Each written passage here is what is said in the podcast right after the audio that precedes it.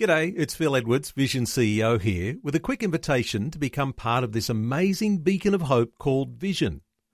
Together we can put our love into action to help people of all kinds build or rebuild their lives on the truth of God. Please consider the part you can play during our upcoming Visionathon appeal, remembering that it's your support that makes Vision possible, including this podcast. Vision Christian Radio is all about connecting faith to life. From inspiring stories about the struggles we all face, to helping you understand the issues going on in the world, to clear and understandable Bible teaching. All peppered with great Christian music, the latest news, and even a few laughs along the way. You're about to experience just a small part of what we do. For the full experience, tune into a Vision Christian Radio FM or AM station near you. Listen online at visionradio.org.au or, or download, download our free app. And as ever on a Tuesday, it's time for us to catch up with what's happening in the Middle East with our Middle East correspondent, Ron Ross, who joins us on the phone now. Ron, good morning. Good morning to you, Alan. So, Easter is over for us. There have been Easter celebrations in Jerusalem. Tourist numbers down a bit this year. Yeah, uh, it's uh, interesting. It was the, the, shopkeepers, some of the shopkeepers I know in the old city, uh, commented that the tourist numbers were down.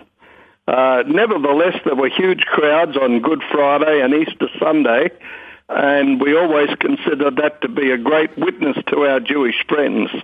Uh, they packed the, the churches, and uh, it, there was a great time had by all, and the celebrations were very joyful because of course they get get the double hit because uh, then the Orthodox Easter comes around a bit later on, doesn't it? They're in May.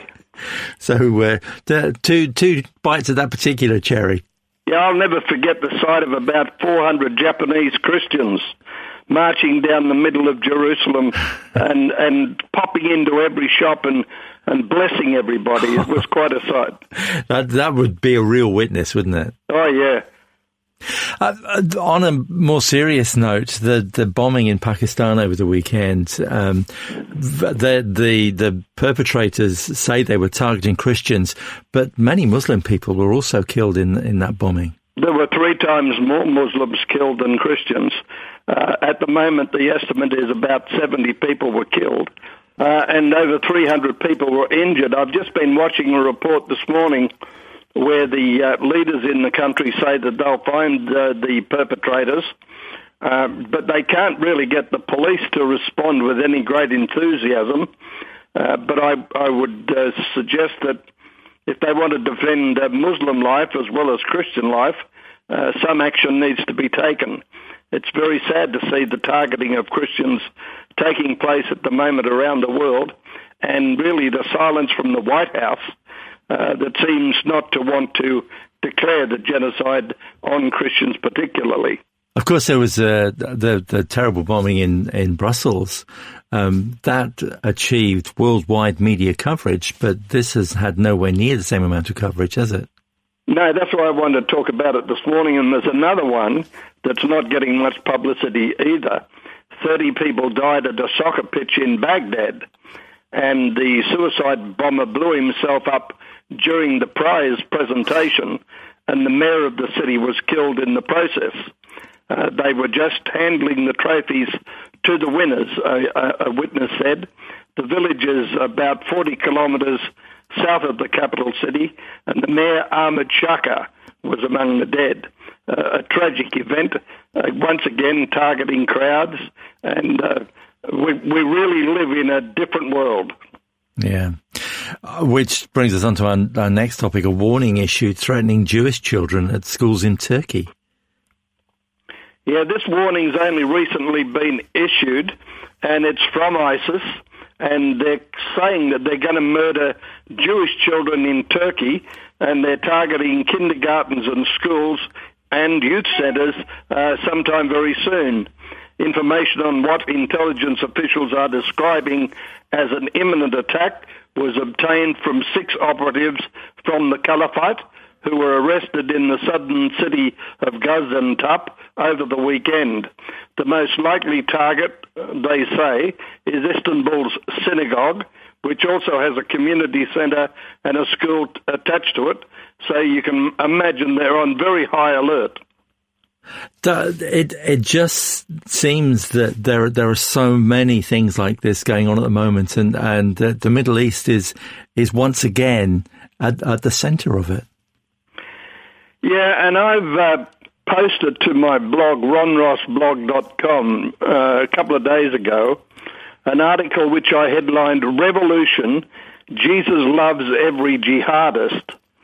And as I meditated over it and thought through it, I thought back to the time when Jesus said to his disciples, Love your enemies. And when we think of the jihadism and the tragedy taking place around the world, uh, we could ask ourselves how could gentle Jesus, meek and mild, talk about such a, a bloody event? Uh, first of all, we've got to accept the fact that Jesus came here to be a revolutionary.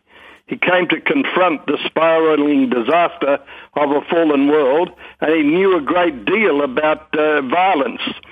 Uh, Jesus was crucified as a traitor. He was charged with the crime of sedition. They hung the sign King of the Jews over his head because the Romans were threatened by his popularity. And remember from the cross, he said, Father, forgive them. They know not what they do. He verbalized his attitude towards brutality.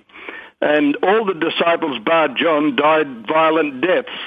Jesus said to them, I say to you, love your enemies and pray for those who persecute you. Uh, and he told them that they would be going out and they would be flogged. Uh, you'll be flogged in the synagogues, he told them. And so my plea I've been getting reactions from all over the world from this particular article. Uh, is that we need to be praying for those people who are brainwashed by jihadism. They're passionate to kill. They're raised in a sea of hate.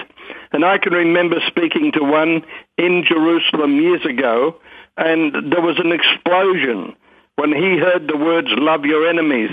And as he burst into tears in my arms, he said, all I've ever been taught is hate.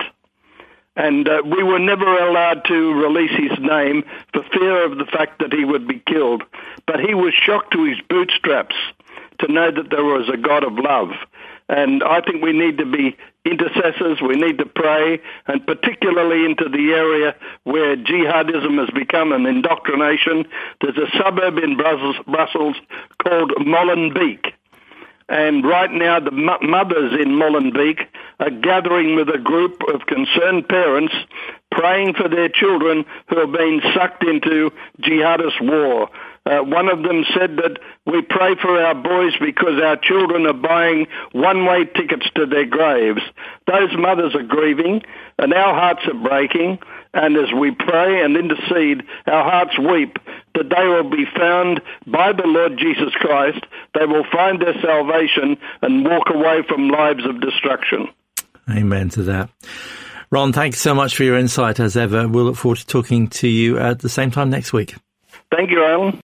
Before you go, thanks for listening. There's lots more great audio on demand, or you can listen to us live at visionradio.org.au. And remember, Vision is listener supported. Your donation, large or small, will help us continue connecting faith to life for hundreds of thousands of people across Australia and around the world. Learn more or donate today at visionradio.org.au.